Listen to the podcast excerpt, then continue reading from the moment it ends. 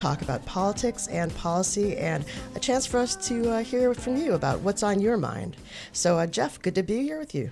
Good to be back with you as well. Celeste, you did a fantastic job this week with your uh, coverage prior to the uh, President's State of the Union address. So uh, kudos to you. Thank you. Thank you. It was uh, really fun to be here this week uh, on Tuesday night to break that down. And I was uh, lucky to have the opportunity, had some good guests and some great callers. Um, so today we are continuing our coverage of the New York City Public Advocate race, which is super packed. And we're doing this in conjunction with our colleagues here at WBAI, Max and Murphy. They're on uh, Wednesday afternoons, and we're interviewing candidates in the uh, February 26th election to find a new advocate to succeed Letitia James, obviously, who is now our state attorney general. So last night was the first public debate for public advocate with 10 of the 17 candidates on the ballot. We'd like to know did you watch? What do you think? Uh, who did you like? Who did you not like? Give us a call 212 209 2881. And if you do, did not know, if you did not know and are a listener on uh, to WBAI, we are in the Winter Fund Drive right now, and both Celeste and I are what is known what are, was known as a BAI buddy, and we're encouraging you if you listen and enjoy our show or enjoy any of the shows on BAI to please become a WBAI buddy, and please pledge to give a recurring donation of even as low as $10 a month all you've got to do is call 516 620 3602 or go online at give2, that's the number two, WBAI.org. And today, if you become a BAI buddy in the name of our show, Driving Forces, the first seven people to do so are going to get a free book, a very timely book, Anatomy of Innocence Testimonies of the Wrongly Convicted. And this is by Laura Caldwell and Leslie Klinger. So we're encouraging you to please pledge, become a BAI buddy. It's very important at this time. We want to keep BAI on the air and keep the commercial free programming that we're able to provide you with. Absolutely, and uh, you know, BAI really, really does. Maybe a lot of places say that, but uh, WBUI, real uh, BAI, uh, provides very different programming than you get elsewhere. Than you will get on uh, network television, uh, that you'll get on you know other forms of, of broadcast, satellite radio. We really like to involve the community. We're volunteers here, and so we need your help to keep the lights on and to keep improving our equipment so we can bring you the best possible programming. And speaking of the best possible programming, that will bring us to our first guest because we're going to continue to talk about the public advocates race as we've been doing with Max and Murphy over the last several weeks. Coming up on the show today will be two of the candidates who were not on the first public debate last night, but we are proud to bring on one of our friends who uh, is a political reporter for Spectrum New York One News, Grace Rauh. You probably have watched her. Uh, I've known her for years. She's fantastic and also has a recently launched podcast called Off Topic on Politics. So we thought we'd have Grace on the show to kind of give uh, her analysis of this debate last night. Grace, welcome to Driving Forces. Thank you. Thank you, Jeff and Celeste. I'm so happy to be here. Thank you for having me. This is really cool since we've all known each other for such a long time. Um, yeah, I had a front row seat last night because I was one of the panelists at that televised debate, and it is no small feat to try and wrangle and move through important policy matters when you have 10 candidates sharing the stage, but I think we were able to do it effectively and have a very substantive debate.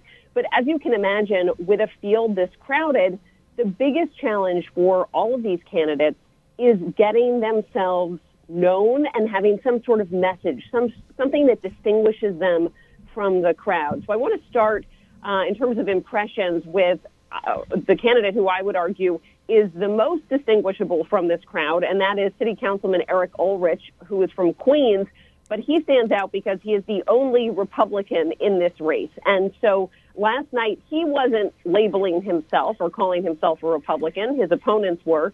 But he tried to present himself uh, as the most anti de Blasio candidate. So his message basically was that electing him public advocate would be Mayor de Blasio's worst nightmare, that he would be willing to stand up to the mayor on any number of issues.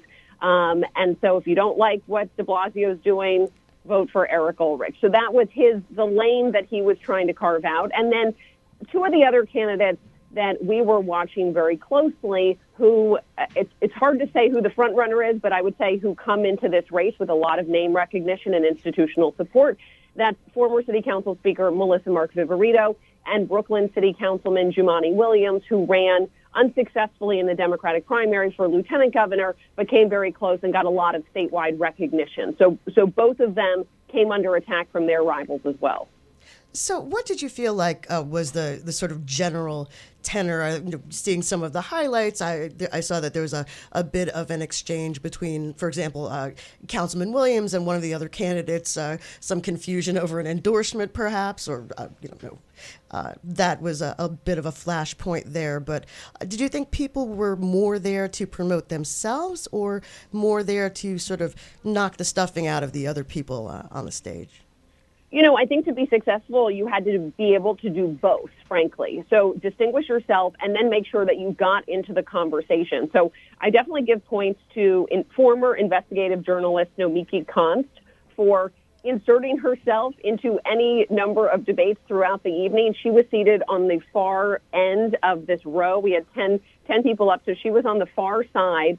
And every opportunity she could, she tried to jump in. She's she's trying to, one of her key platforms is she says she wants to raise the minimum wage in New York to $30 an hour. And we should note that the public advocate does have the ability to introduce legislation in the city council. Um, but, you know, this is not like the mayor. They don't have executive powers to enact anything like that. Um, but as much as possible, she tried to insert herself and also call out as somebody who has not held elected office before, she turned on pretty much all of her other rivals. There, there was only one other uh, woman up there, Dawn Smalls, who also has not held uh, elected office before. But Nomiki's message was, look, these politicians, they are all in the pocket of big real estate, whether they admit it or not. They all take real estate money, and she's trying to present herself as an independent. And who were the most common targets? Because what I read about this morning, it seemed like it was the mayor, the governor, and Amazon. That's right. Yes, Amazon, uh, I would say, was the number one target in all of this. Only Eric Ulrich, uh, the Republican, is in favor of having Amazon come to New York. Says it's a great deal, 25,000 jobs over 10 years, maybe even more, and that that's a good thing for the city. The other candidates, uh, for some of them, it's a it's a tough topic to talk about because a number of them including Melissa Mark Viverito and Jumaane Williams, they signed on to a letter back in the fall of 2017, basically saying to Amazon, we want you to come here. Please, please, please come to New York City and set up shop. Since the deal was announced with the governor and the mayor, they've flipped their position and said, actually, we don't like this deal. We don't want Amazon to come. We want this whole process to be scrapped and, and start all over again because they feel like uh, local representatives, the city council was cut out of any type of negotiation. So they're making a process argument, but they're essentially saying we don't want Amazon. And, and even a question that was asked during the lightning round about, around about do you use Amazon? People seem to be sort of tying themselves into knots, many of the candidates, to say, you know, my spouse uses Amazon, or I really try not to as much as possible. You know, only Dawn Smalls Dawn Smalls admitted that you know she has young children and that yes, she does use Amazon. You know, just sort of a point of fact. Yeah, and a question you'll have to ask in the next debate, given the presidential election, is: Are you still drinking Starbucks? Right, exactly. that did not come up last night. Yeah. Um, I'm curious if anyone kind of you know, I'm saying let you down, but anyone did not make any impression as you looked at the 10 candidates and heard from them, anyone who kind of surprised you because they didn't really define themselves or stand out last night? You know, it's interesting. I moderated a panel um, a few weeks ago with several of the candidates that the Gay Men's Health Crisis put on with the New School.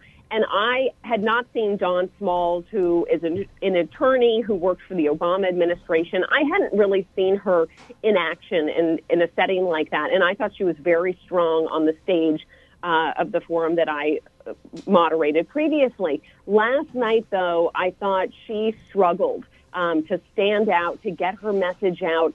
And this is the kind of situation, Jeff, you know, you worked in television also, where, you know, practice is is very important. And so for these elected officials, they routinely come on New York One. They do television interviews. They've been in debates before. They know how to sort of turn it on um, when the cameras start rolling in a high stakes televised debate like this. And she seemed to falter at times, and I thought underperformed, especially in comparison with the way I saw her uh, previously. Uh, Grace, I'm interested to know, uh, you know, as somebody who has covered uh, public advocate contests before, when I was at the the Daily News and so on, there are a lot of people. Um, you know, maybe don't know as much about advocate as they know about the other, uh, the other offices like city council, mayor, uh, even controller. Uh, how do you get the public sort of, you know, interested in and excited about this? How do you formulate questions to get at what the purpose of the office is supposed to be and why why it matters? Right. I mean, that that is certainly a big challenge. I think the main, not the main reason, but one key reason why people should tune into this race is because it has been such a powerful launching pad for politicians in recent years. So Letitia James, the previous public advocate, now Attorney General for the state of New York. Bill de Blasio was public advocate. Now he's the mayor. Um, and, and earlier than that, Mark Green, the former public advocate, almost became mayor, although he lost to Mike Bloomberg uh, back in 2000, but excuse me, yeah, 2001. But he, uh, that position has has a lot of influence. It's an incredibly influential perch. So if you care, if you're a New Yorker and you care who is going to be running the city, let's say in 2021, you definitely want to tune into this race because whoever wins this is going to potentially be in a very strong position to run for mayor in 2021 or any number of other positions that come up. But but also it is a it's a position where you can you have a bully pulpit, you can command the media if you use your position strategically, and you can seize on key issues that are important to New Yorkers that may be getting other overlooked by other representatives in government. So now this was the first of the two debates. This we had uh, ten candidates of the seventeen, and they had to, for listeners, they had to meet certain uh, fundraising criteria to be able to be eligible for this. What happens next? Because I understand it gets a little more str- or much more stringent for the next debate. Right. So to make this initial debate that was held last night, you had, as a candidate, you had to have raised and spent close to $57,000 on your campaign. The next debate is going to be February 20th at 7 p.m. And to qualify for that debate, candidates must have raised and spent one, more than $170,000. So it's, it's, that's a much higher financial bar. So we are expecting potentially a smaller universe of candidates um, and the idea is that, that that is meant to represent the quote leading contenders in this race because, you know, I think the Campaign Finance Board, which sponsors these debates, organizes them um, in conjunction with New York One and Politico New York. The, the idea is that, you know, we want voters to be as educated as possible about the candidates. And this is one way of determining which candidates, you know, may be the most serious, may have the most support based on how much money they're able to bring into their campaigns. And uh, if you are just joining us, by the way, this is Driving Forces on WBAI 99.5 FM and streaming live on WBAI.org. Celeste Katz and Jeff Simmons here speaking with Grace Rauh of New York One about the public advocate race. And uh, Grace, this is something that we've brought up in some of our other uh, discussions of public advocate, but this is a weirdly timed election. You know, it's a, sort of the dead of winter. It's a uh, an office that maybe some people are not terribly familiar with, uh, and it's great that uh, you guys are are giving some publicity some attention and uh, to the candidates and to the office A little bit of a crystal ball thing, but what's your prediction for how many people actually show up to vote in this thing? I don't know. I mean, I think it's going to be sort of probably some kind of record low. I would think for a citywide race to be to be totally honest. Despite the fact that we saw record turnout in uh, last year in New York in the governor's race, we saw record high turnout because so many voters have been so engaged, particularly since the election of President Trump. But this is a special election. It's flying below the radar. I mean, one pretty incredible and astounding um, figure to throw out there for your listeners, Celeste, is that the budget, the annual budget for the Office of Public Advocate is $3 million a year. In the realm of city government, that's very small. The projected cost for this special election is around $20 million. So they are spending, taxpayers are spending many times more on this special election than they do on the annual budget uh, for this office, which may seem somewhat backwards in terms of our, our budget yeah. priorities. It certainly, it certainly it is. I just, I, you know, uh, I remember actually. I'll just one one quick uh, uh, flashback. I do remember uh, covering uh, the public advocates race one year where there was a runoff. There was a, a, runoff forced because nobody reached the threshold to win outright, and I believe the cost of the runoff alone was something like thirteen or fourteen million dollars. And at the time, uh, the budget for the office was uh, three million or, or less, and it was just sort of astounding to me how much money was going into uh, picking somebody to to do the job compared to to the uh, actual budget of the office itself. Oh, absolutely. I mean, there have, as you know, been calls to eliminate this position altogether. Yeah. We did not hear anyone advocate for that at last night's debate. Um, Oddly enough. Although, yes, exactly. So th- they all seem to think that it is it is an important office. Hence, they're running for it. So, Grace, uh, in the final minute, any final thoughts about you know what you want people to start looking at and paying attention to, especially if they're hearing this and they're unfamiliar with the candidates? What should they do next? Well, you know, so we have the debate on our website, ny1.com. So if you missed it and want to go back and look through for yourself, you certainly can. I think for New Yorkers, they need to think about what is most important to them in this position. Do they want someone who is going to oppose the mayor?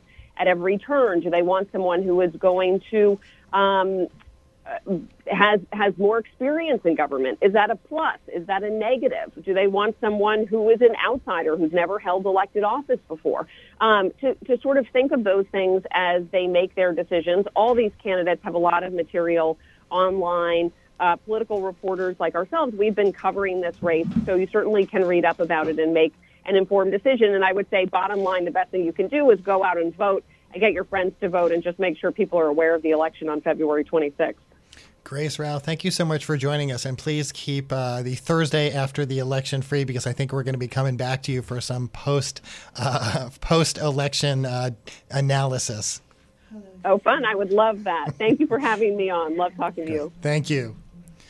So uh, as we move ahead, mm. we're going to come up to uh, two candidates uh, right. who did not make it onto the debate last night, uh, but they still are on the ballot. Right. Um, you know, and we've talked about the 17 uh, people on the ballot. One of them had tried to get her name, uh, Latrice Walker. Yeah, she was, I believe she had changed her mind and she wanted to have her name uh, removed from the ballot. But uh, as, as we've previously discussed here on Driving Forces, that's not always easy to do. I think there are, uh, once the ballots are, are done, you know, there are only certain ways to avoid uh, actually being a competitor. And if I remember correctly, you can die you know, not not uh, not a recommended uh, uh, not a recommended way, but you can be uh, you can move. You can move away from New York, or you can, I believe, be uh, nominated or appointed to a judgeship. But otherwise, you're kind of stuck. Even if you don't want to participate in the election, your name may still be on the ballot. It's not that easy to just walk away. And uh, a few minutes ago, before we get to the next guest, a few minutes ago, Grace talked about the uh, the cost of the election and the size of the budget. The yeah. cost of the election, twenty million, and uh, the budget being three. Well, we have another figure for you. $10 a month. You become a BAI buddy, pledge $10 a month. That's it. Come on, that's 120, right? 120 that is that's a right. huge a bargain. You just have to pledge at 516-620-3602 or go online to give to, that's the number 2, wbai.org and make a pledge. Keep us on the air. Keep this this commercial-free programming. We're all volunteers. Keep us on the air. That would be fantastic to become a BAI buddy in the name of driving forces. And you can get get some valuable prizes as well. Actually, I, I am a BAI buddy, as is Jeff here, and uh, I got a very swanky tote bag, and I got a membership card with my name on it, and I felt pretty cool. And I felt cool not just because I had all these, uh, you know, uh, nice swag things, but I felt good about supporting community radio because look, this is a place where you're going to hear a lot of different kinds of voices. We often hear, and frankly, as somebody who's worked uh, as a political reporter for more than 20 years. Uh, I've heard it too. A lot of people say, you know, there are just certain stories and certain voices that we don't hear in mainstream media. Uh, certain people who are, are not getting the attention uh, and uh, the, sort of their uh, their share of the time uh, as they deserve. And the WBI, just, excuse me, WBAI is a place where you can hear those voices, and I think that's really, really something meaningful to support. So, uh, just a little bit of detail before Celeste introduces our guest. Uh, voting is vital to our democracy. So, please mark on your calendars February 26th. Uh, it is too late, if I'm correct, it is too late to be able to uh, register. Uh, in specific ways, but if you need, yeah, if you needed to register to vote or update your registration, you could have done so uh, a week ago, but you can still go in person at the Board of Elections until February 16th. Uh, and to register to vote, find out more information about your polling site, go to voting.nyc, or you could even call 311. Absolutely. So we are going to come to our next guest right now, and that is David Eisenbach. He's one of the 17, 17 candidates on the ballot on uh, February 26th. He's a professor at Columbia. He's an author, and he has actually run for public advocate in the past. Uh, his campaign is focused on working New Yorkers, uh, homelessness, NYCHA residents, uh, small business owners, people with disabilities, uh, and CUNY students, uh, among others. And he says on his campaign platform, I don't want to be the mayor. I don't want to be the mayor. I'm not using this office as a stepping stone. So, uh, David Eisenbach, welcome to Driving Forces. Glad to have you with us. Thank you very much. I'm actually uh, at Brooklyn College right now before yet another candidates forum for public advocate. Okay, great. So, uh, tell us a, a, little bit more about yourself and uh, specifically why this office is interesting to you. What what do you think you can do with it? Well, to me, it's the voice of the people. Uh, it's just what WBAI tries to do uh, in raising awareness about what's actually going on in the city. And we're in a historic moment. We have a Democratic mayor, a so-called progressive, and a Democratic city council, and they're giving away our city with rezonings to big real estate. Uh, I want to take back our city because uh, there's not a co- it's not a coincidence that we have record homelessness and record displacement under this mayor. So, you know, it's interesting. Some of the coverage I've been reading recently has been, you know, angled in this race about that we have, um, you know, white men holding uh, uh, New York City's top posts and that the public advocate hopefuls want to change that. Your thoughts on that? Well, I understand that, uh, and I and I uh, am in agreement with that in principle. Uh, but I do not want to see Melissa Mark Vitorino, uh, who is a city council member who rezoned her district in East Harlem. Uh, Ydanis Rodriguez, uh, he voted to rezone his district in Inwood, Washington Heights. And what we're seeing there already is mass displacement, mainly of people of color. And big real estate has targeted communities of color all around the city. So while I am a white man, uh, nonetheless, I'm the one who's actually standing up and saying enough's enough. We cannot keep on displacing the most vulnerable populations, immigrant populations from our city, uh, and still be a great New York. And uh, as far as pursuing those goals by, uh, say, if you are elected public advocate, uh, one of the things we've talked about with this office is, uh, you know, it it does have a lot of potential uh, as a as a platform. It gives you a, a, soapbox, a way to communicate with the people and call out things that are wrong, to give voice to uh, the problems that regular New Yorkers have. But it doesn't necessarily have a lot of statutory power in itself to change things. You can't. Uh, That's right. You know, you can't uh, right. arrest people. You can't uh, pass laws unilaterally. You can suggest them uh, you can undertake investigations, but how would you get those things done within the confine of an office that doesn't have those kinds of regulatory or executive powers and doesn't necessarily have a lot of money? The, it's all about the power of the, the bully pulpit. Uh, you're given this prime uh, spot in the spotlight of the New York City media to then turn the spotlight onto all the issues uh, that are ignored by the mayor and by the city council.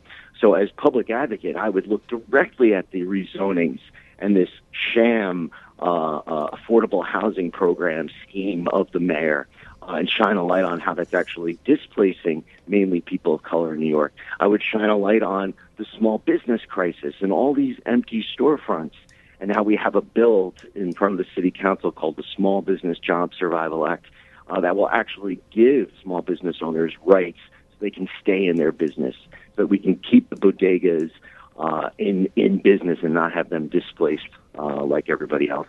And so that's the power of the office. It's really just using the bully pulpit to, to just speak out uh, and call out the, the mayor. But in addition to the bully pulpit, the uh, one of the other roles you would have as public advocate is you would have a seat on uh, the retirement funds such as NYCERS.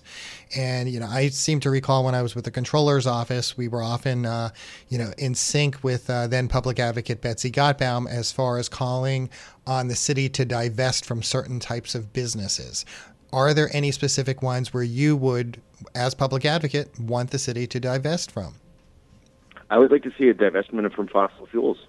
Uh, not only do we have uh, uh, environmental damage, uh, but also human rights damage. Uh, I'm I'm a big critic of Saudi Arabia, uh, and I, I feel as though we, we still haven't gotten to the bottom of Saudi Arabia's involvement in 9/11. So anything in connection to tyrannical regimes, states that sponsor terrorism, companies that help destroy the environment, I would like to divest from. And you also get to appoint a rep to the uh, City Planning Commission, and uh, we were talking about, or I think you had mentioned real estate. I'm just curious if what concerns you might have had about any of the positions that the City Planning Commission has taken over the years. Absolutely. Well, we just look at the rezonings. Uh, these are these are not plans for the long-term health of the city. When they allow the building of a luxury tower with a little set aside of affordable housing, all the landlords in the surrounding buildings start to see dollar signs. They jack up the rents. That leads to the historic displacement and homelessness. I want to appoint somebody. One of the job, one of the, the, the powers of this of the public advocate is to appoint somebody to the city planning commission. I would appoint an anti-rezoning activist, and I would work with that activist to bring transparency to the city planning commission. What happens right now is a lot of these deals get done behind closed doors. By the time they get announced and presented to the public, it's too late. I want to bring transparency and, and make sure that communities can get involved in opposition to rezoning uh, before it's before the, the process even really gets started. So, speaking of behind closed doors, one of the uh, issues that came up in the debate last night, a common target, was the Amazon deal. I have a feeling I know what you're going to say, but don't want to put words in your mouth. What do you think of this uh, deal, and uh, what do you think should happen? Well, I think you, you, you obviously can anticipate my position, but we need to put it within the context of the greater strategy of big real estate uh, REBNY uh, in displacement and replacement. They want to get rid of long term New Yorkers and they want to replace them with high income individuals. That's their words. Uh, so this Amazon deal is just one of many deals uh, that are designed particularly to get rid of working New Yorkers and replace them uh, with people with a lot of money. Uh, so well, how am I going to pose it? Well, uh, one thing is I'm going to make try to reform the city planning committee, uh, the ULURP process, so that uh, rezonings now have to get approved by community boards, uh, essentially giving communities veto power over rezonings. Uh, as far as the Amazon deal is concerned, uh, we need to do whatever we can to stop it. And uh, you have been listening to Driving Forces here on WBAI 99.5 FM and streaming live at WBAI.org. Celeste Katz and Jeff Simmons here, and we are talking about the public advocate race in New York City right now. And uh, just to uh, just to throw back to uh, some of the questions maybe that were asked during the debate, um, you know, obviously there were some candidates that did not make it onto the stage for that debate because of of uh, you know where they were uh, on the board financially. I was just wondering, how did you feel uh, about the fact that there is this sort of cutoff? Is that is that a fair measure, or do you think that it's sort of restrictive? it's ridiculous. The the the campaign finance board uh, was created to encourage people like me, non politicians, to get involved in the democratic process. Uh, but what has happened is they uh, have created a system that the, makes the rich candidates get richer with c- city taxpayer money. I mean, it, it is absolutely ridiculous. And then they come in and say, if you haven't raised enough money from enough people and spent enough, you can't participate in the debate. So, so this institution, the CFB, that was created to expand democracy, is actually restricting democracy. We need to get rid of it and implement something like uh, my running mate in the last election, Sal Albanese, proposed democracy vouchers. Every New Yorker should get a little bit of money, a little voucher for money, uh, to give to candidates of their choice. If we're going to spend the money expanding democracy, we should get, give the people the power, not the big contributors. I did not recall that Sal Albanese was your running mate. Do you think he's going to run for office again? I don't know. I don't know. I know he's serving on right now the, the Charter uh, Commission Review Board, uh, so that that is definitely occupying his attention. Uh, but I would I would hope to see if he could run in 2021. Yeah, definitely, uh, definitely someone we have seen uh, uh, in in many forums on the uh, on the New York political scene. So uh, I guess. Uh, going back for just one more second as we start to wrap it up here, given that the CFB rules are what they are, and maybe we'll you know see them change as time goes on. But in such a crowded field and without perhaps at least so far the benefit of uh, of being able to get into these uh, debates and, and be on stage and so on how do you go about get your message out? Uh, we've seen some candidates that were were underestimated certainly do a very good job of uh, connecting with the public. What's your strategy? Right. Well in uh, 2017 I ran against Tish James in the Democratic primary uh, and I got 92,000 votes almost 25 percent of the vote I did it without any help from the CFB or New York One, for that matter. Uh, I got the message out uh, that the city is heading in the wrong direction we need to take it back from big real estate. Uh, somehow the word gets out, and if people show up on February 26th, we can take back the city. Uh, don't be fooled by New York One or the corporate media into believing that this is an election with between just four candidates. Right? Uh, it, whoever you want to vote for, get out and vote, uh, and we can change we can change things and make history. David, uh, you might have said this, and if I missed it, I'm sorry. What place on the ballot are you? Do you know what spot? oh, I don't know. I don't know what place I am, but I do know my party. It's called the Stop REBNY Party. Each candidate in a special election gets to name their own party. So if you want to stop REBNY, I'm your guy. Uh, February 26th. David Eisenbach, thank you for joining Celeste Katz and me, Jeff Simmons, here on WBAI. Thank you very much. Okay, we would like to take some listener calls. If you watched the debate last night, if you've read about the debate, if you have an opinion on the public advocates race, please give us a call. The number is 212 209 2877. Celeste is chomping at the bit to discuss this with you yeah. and find out what your impressions have been of this race and of the debate last night. Yeah, 212 209 2877. And uh, you know what? Even if you didn't watch the debate, or even if you are still catching up, uh, here, here's a question Do we need a public advocate? Uh, uh Jeff and I had on the program one time uh, former Governor David Paterson, and we asked him about some scuttlebutt that he might actually be interested one day in uh, pursuing public advocate. And I think he said he would rather spend time in a penitentiary than, than subject himself to running for, for public advocate, and uh, he also, uh, I, as I recall, said that uh, the public advocate's main job is to sit around and wait for the mayor to get indicted.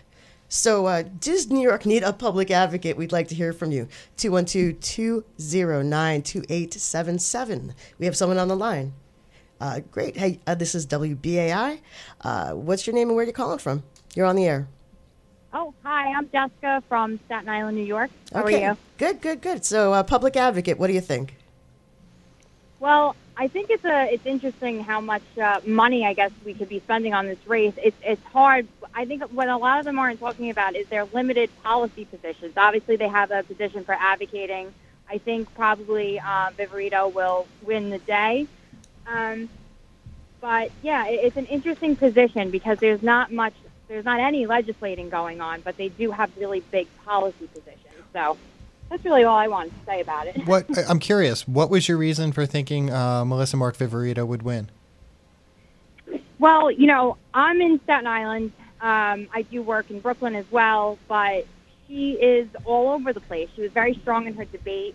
Um, but most importantly, she's the only one that I've seen at events across multiple boroughs. I haven't met the other candidates. I haven't seen, I know Ydanis was at an event on Staten Island as well, but she really seems to get out there, and, you know, she always has. So I, I do think that goes a long way with people in the outer boroughs because you know I hear the same thing that she's in Queens, um, kind of these pocket places that people tend to forget about. Great. Well, thank you so much for your call. Really, really appreciate it. Uh, again, you're listening to WBAI 99.5 FM and streaming live at WBAI.org. We do want to hear from you. I'm Celeste Katz here with Jeff Simmons. Our number's 212 209 2877. 212 209 2877. And if you are listening, we just want to remind you it is the Winter Fund Drive, and we're asking you to please pledge, become a BAI buddy in the name of Driving Forces so that Celeste and I can continue to stay on the air because we really enjoy this. If you become a BAI buddy by calling 516 620 3602 or going online at give2wbai.org, the first seven callers who do this tonight will be able to get copies of a book that has been uh, that we have here. We have seven copies of them. It's called Anatomy of Innocence: Testimonies of the Wrongly Convicted by Laura Caldwell and Leslie Klinger. And uh, this is a groundbreaking anthology in which 14 exonerated inmates narrate their stories to a roster of high profile mystery and thriller writers like Lee Child and Jan Burke and S.J. Rozan. And apparently, uh, there is one uh, exploration of a previously unpublished essay by playwright Arthur Miller in there as well. wow, wow. So please become a BAI buddy tonight by calling 516 620 3602 and just say you're doing it in the name of driving forces, and this will make Celeste very, very happy. Yes, and it would make me. It would also make me happy if uh, if we had some people call in to talk about this, and because you know what, listener calls are one of my favorite parts of the program. Typically, 212 209 2877. 212 209 2877. And uh, we have uh, somebody calling in right now, or we are, uh, we do. Okay, great. Uh, BAI, you're on the air. Uh, where are you calling from, and what's your name? I'm calling from Manhattan, and my name is Frank. Okay, so what do you think about the public advocate, Frank? I think they ought to abolish the position. Okay. You know the history of how the how it came about. Mm-hmm. Okay. You have to go back many, many years. Many of your listeners may not remember this, but the city had several positions that were, in addition to the mayor, that were voted on citywide. Okay. Mm-hmm. and and and the, which and they were on the board of estimate, Yep. and the board of estimate had to be abolished because a U.S. Supreme Court case said that it violated one person, one vote, and they had to restructure the entire city government. And that included getting rid of somebody who was called the city council president, which is not the cu- the current person who's chosen by the members of the city council to lead the city council. Right. And the incumbent there, they didn't want to throw the incumbent out. So they had to create a position for him. So I think it was a man who was in the position at the time. And they invented this position in which essentially you do nothing. You don't vote on anything. You don't, all you basically do is kibitz. And that's the only reason the position was created. And now it's simply used for people as a placeholder while they wait to, to, to, to run for mayor or controller or something else. It's a ridiculous position. It was created only to give this one guy a place to go when they restructured the city. It's nonsense. Okay, it's a nonsense position. It never should have. It, it never should have been created, and they should get rid of it. Okay, so uh, what would you do with the money if they did get rid of it? Say, uh, you know, magic wand, poof, it's gone. Now you have three So million with the money, bucks. I don't know. Put up a couple of more traffic lights. Uh-huh. Whatever you, whatever the money will be go for, it'll go for something. It simply is used now, basically, as a place from which a person can mount his or her next campaign. Mm-hmm. No, I uh, I understand, and uh, I think a lot So of the people, money, the money, if you use Yeah. it to paint, to paint crosswalks, it would be a better use of the money. Yeah, that hopefully that would be a lot of crosswalks, three million dollars. But uh, Um, okay, so maybe you build another mile or two of bike lanes, but any anything would be more useful than what it's being used for now. Right, no, understood, and uh, we appreciate your uh, we appreciate your thoughts on that, and we appreciate you listening to WBAI. So thanks very much for your call. Okay. Um, so yeah, you know that's a that's an interesting question actually, uh, and there were some interesting uh, uh, suggestions there. If we didn't have this office, and I'm not advocating, haha, for or against uh, getting rid of the office, but uh, is there something else that you would do with the money if uh, if this office were to be abolished, or do you think there is something that the office could be doing that you would like to see it doing? Uh, people you would like to see it helping or defending a cause uh, that it could take up that you don't feel like is being addressed right now. Uh, give us a call again, 212 209 2877. We really do want to hear from you. This is your city. This is your money. Uh, you know, we want to hear what you think. 212 209 2877. Yeah, I mean, one of the key points to think about is something that you know we we've discussed with candidates is you know, the role of the bully pulpit. You know, by you know, it's it, it is for many people seen as a stepping stone because they want this position because they have grander, you know, Mm-hmm. Sure, illusions sure. or aspirations. Uh, but you do, as the public advocate, you do get a, a lot of media attention. You know, I'm trying to remember when I was with the controller's office that, you know, it was all the media focused on the mayor, the council, the council speaker. And we'd come to the controller's office and we'd come to the advocate because they often thought we're going to be the counterpoint uh, to the mayor and often to a number of council members that we will, you know, it'll be a he said, she said type position.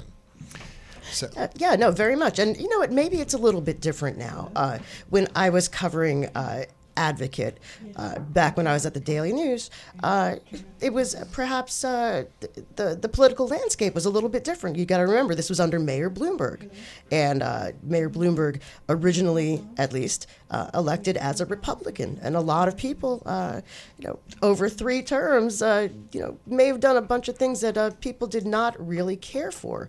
So there is a perhaps a different way uh, uh, that people feel about having a watchdog and who they're watching over. So uh, again, what do you think? Uh, Do we do we need this office? Is there are there enough people watching over the mayor?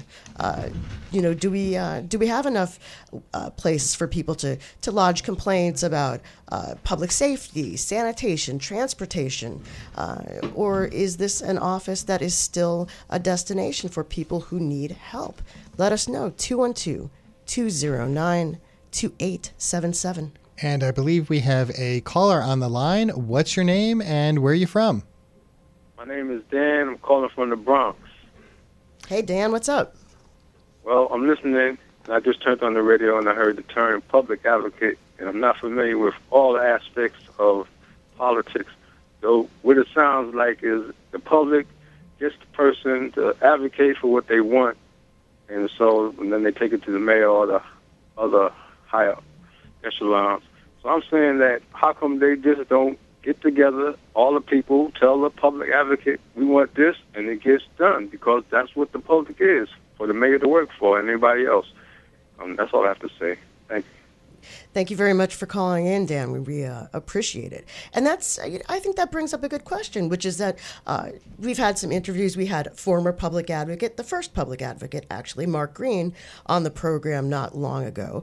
And one thing we've been talking about is everyone sees this office differently. Everyone sees its powers differently. Everyone sees its uh, its purpose differently. And so I think that you're going to see a great uh, deal of variety between all these candidates about what should the public advocate even do. That's a very good point. And I believe, uh, do we have another call on the line? Okay, great, we've got another caller. What's your name and where are you from? Diana from Brooklyn. I would like to say that um, I think you are great at advocating for for uh, all the issues um, that are being um, brought up today, and Jeffrey was making the great point about about the public advocate's bully pulpit um, status. You know, and that candidate was named David Eisenbach. Yes, that's correct. He's an I. Yes, I thought he was very astute and very um, um, had a very refined position as far as um, what tack he was planning to um, pursue. And I think he's a people's person. He sounded like the best candidate I've heard so far. Because I think WBAI has covered this. I mean, you've you've been trying to um, expose these various candidates Yeah, in in your different shows, and I really appreciate that. But I this David Eisenbach, I mean, and then this caller calls and says abolish the position, which is kind of absurd when you have a people person like that. You know, I just thought he sounded really outstanding. You know, and that's all I wanted to say. And thank you very much Thank for you. thank you very much for calling in about this. I hope you're a BAI buddy or will become one. Yes, I am. I'm a, more than a buddy. Thank you so much. So it's interesting because I've heard, you know, I've heard criticisms of having the position and uh, reasons why it's a good position. Uh, I believe uh, we have another caller on the line. Great. What's your name and where are you from? Hi, welcome to WBAI. Oh, hi. Thank you. Um, couple of things. First of all, I want to say one of the functions of the I, I am against abolishing the uh, the position for this reason, for, for one reason, which is that uh, one of the things that doesn't get mentioned about the function of the other function of the public advocate is the ombudsman, which I recently learned is a Swedish word. I was wondering where that word came from, um, and that's someone who helps the uh, individuals in the public uh, get services. And I know someone who was able to do that some many many years ago. She was having trouble getting some benefits that were due to her on the city level, and she called. At that time, it was the speaker. The ombudsman was the speaker of the city council. This was many years ago, right? A president of the city council, and she got some action that way. So this function of the ombudsman, which is to help the public, where you can call the public advocate's office and say, "Hey, I'm supposed to be getting this or that, and I'm not getting it," and they will uh, help you out with that. So um, that's a good reason to keep the office around, or, or at least transfer that function somewhere if you're going to get rid of the office. Um, that's number one. And um, the other question I had is um, originally there were, what, 23 people or even more? There were probably only more. Yeah, there were probably more at the outset. there were more, yeah. so I'm curious. One of these days, maybe maybe after you finish uh, doing all the interviewing, or in, or in between, you could run down exactly how difficult is it. What exactly? How many hoops do you have to jump through to get on the ballot? Um, and in connection with that, I guess this is my point number three. But if it's okay to make three points, um, a lot is being said now about how how laws voting laws are getting better at the at the state level right? They made a big deal about all the changes. I didn't think there were that many changes and one of these days maybe you could do a segment after this uh, public advocate thing is over and you have more time to do other things. A segment on what exactly has been done at the state level to make it easier to vote. I heard about a couple of things, but the things that I did not hear that are very important to me are the ability to register with a party uh, either same day of the primary or very shortly before. Just think of how many people I think would have voted for Bernie Sanders in the last primary, except they found out they had to register as Democrats the October before. Right. Um, so those, so if you could, you know, one of these days do a show on what exactly has been done and what remains to be done at the state level and maybe at the city level in terms of getting on the ballot, how difficult that is, Yeah. and then how difficult it is to vote um, the way you want. Okay, so that's those are my, my Well, comments and questions. Thank you. Thank no, you. I, I appreciate it. and I appreciate your call, and uh, that happens to be a subject very, very close to my heart. Uh, the difficulty of uh, uh, navigating the voting laws. Uh, you know how difficult it can be to uh, to be a candidate, and that's definitely something I would love to uh, talk about. I wish I could talk about it every week, but as of right now, we have. Uh, We have our other candidate on uh, a little later than we expected, but we're going to give him some airtime. Our final guest tonight is Tony Herbert, a community leader, Brooklyn native, president and CEO, and chair of the Multicultural Restaurant and Nightlife Chamber of Commerce. Tony, welcome to Driving Forces. Thank you so much. Speaking of driving, that's exactly what I'm doing. So sorry. okay, hopefully it's hands free. Uh, yeah, totally, totally. Okay, so for our listeners, you know, you weren't in the debate last night, so tell our listeners who you are and why you want to become public advocate, because we've got about three and a half minutes left uh, before we're going to have to sign off. So we want to give them a sense of who you are. Well, you know, in a nutshell, I'm, I'm a basic outsider. I'm a community advocate who's invested a lot of his own private time to give back to the community based on the work ethic that I've uh, I was able to acquire working for several uh, elected officials. I worked for Congressman Ed Towns. I uh, worked in the city council, also worked in the state senate, and culminated with having had the experience of working on Wall Street for an investment bank um, as a vice president of government relations, as well as working for a advertising firm, a minority-owned uh, advertising firm, who I helped to get a Department of Defense contract. And so uh, that's uh, that's very interesting. Uh, uh you have a, a, a very uh, varied background, lots of different kinds of experiences. Um, I'm curious how. Uh, how hard or easy it is to make the sale for yourself as an outsider. People love an outsider candidate. That's uh, been a, a, hallmark of a lot of elections lately. But you do seem to have a lot of experience working in government. Obviously, you know, uh, with uh, Ed Towns and so on. what makes you an outsider? Do you think? What makes you different? because I'm not beholden to the establishment who comes in and dictates what you do and say and how you do it and cut deals on the backs of the people. Culminate that with the thought process as an outsider. I don't conform to uh, selling out my community for the most part, and that makes me an outsider because deals are being cut every day, which is killing and destroying um, everyday New Yorkers. Working for those elected officials have afforded me an opportunity to understand the process and being in a better position to help people in understanding who I need to call and what buttons I need to push in order to be able to be of assistance to my community. So, if you were elected advocate, what are some of the first things you would do with uh, with that authority? The, the first thing I would do is first and foremost is to uh, make sure that our young people have a seat at the table.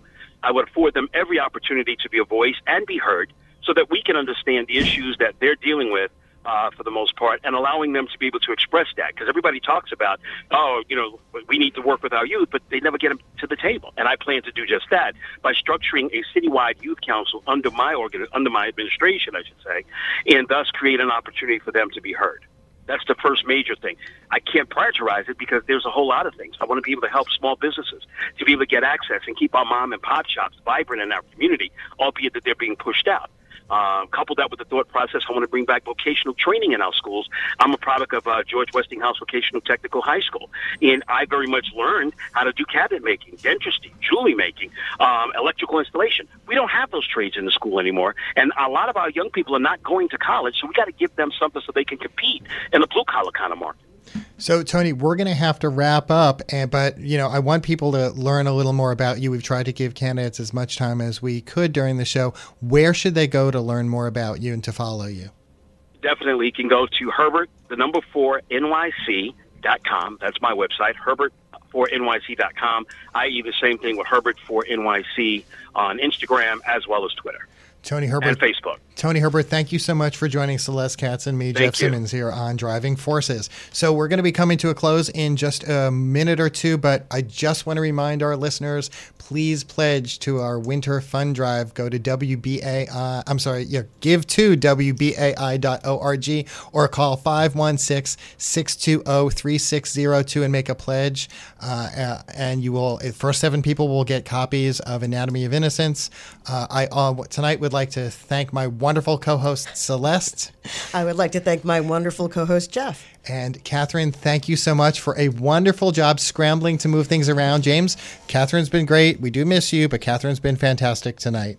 Yes, thank if, you very much. Catherine is our engineer here in the studio. If you missed any portion of the show, please go to WBAI.org, look under archives. You'll find it. It'll be up for 90 days.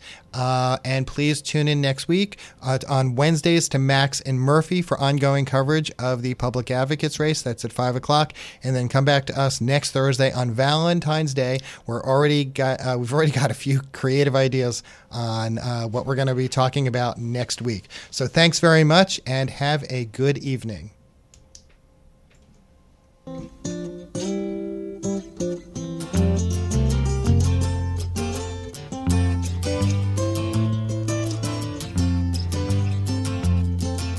Now I've been happy lately thinking about the good things to come.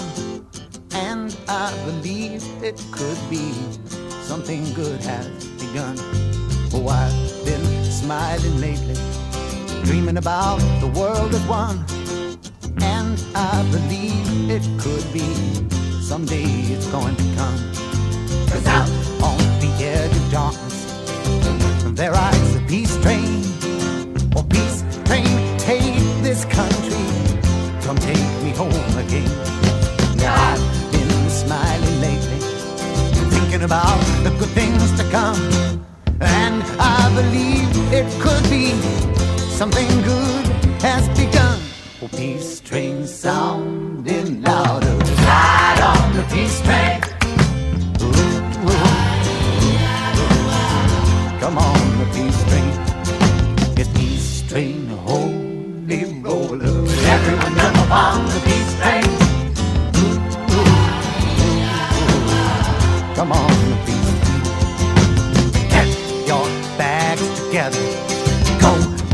Good friends too. Cause it's getting nearer. It soon will be with you. Come and join the living.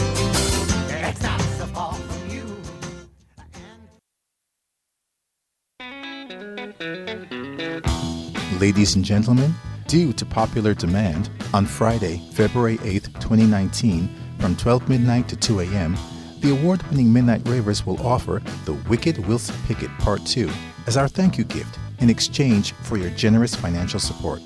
So now's your chance to get this unique 5 CD set in your collection. Don't miss out. Again, that's Friday, February 8th from 12 midnight to 2 a.m. for The Wicked Wilson Pickett Part 2. Only on WBAI in New York, 99.5 FM. You know it'll be ravelicious. The Midnight Ravers, where every show is a special.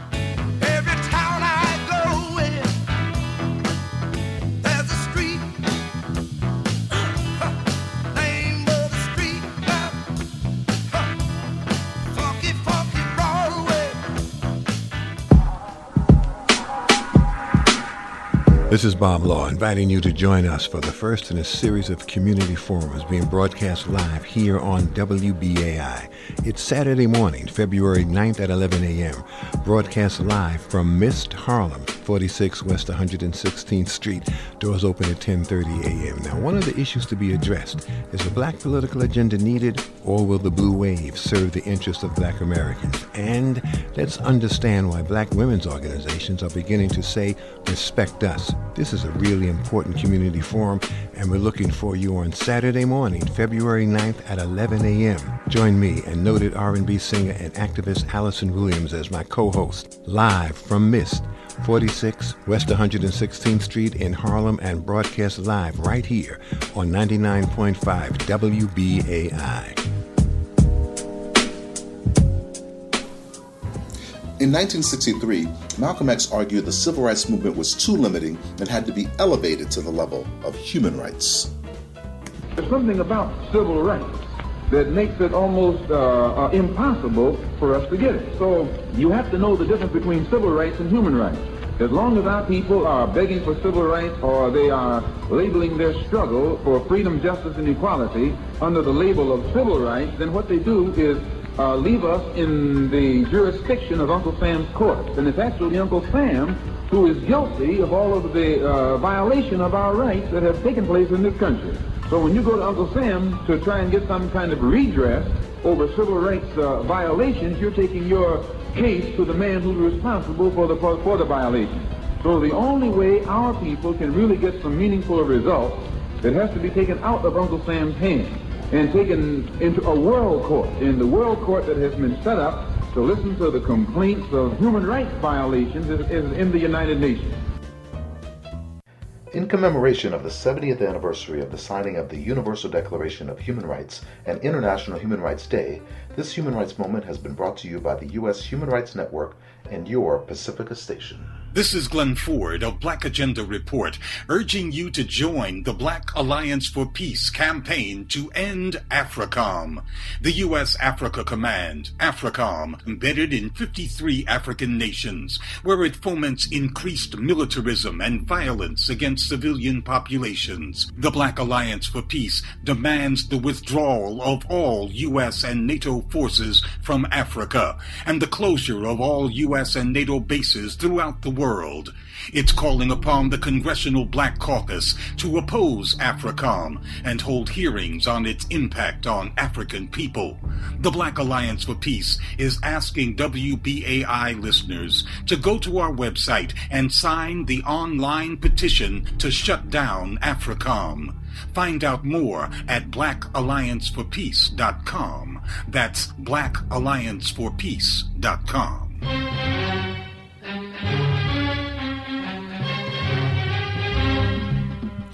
Good evening.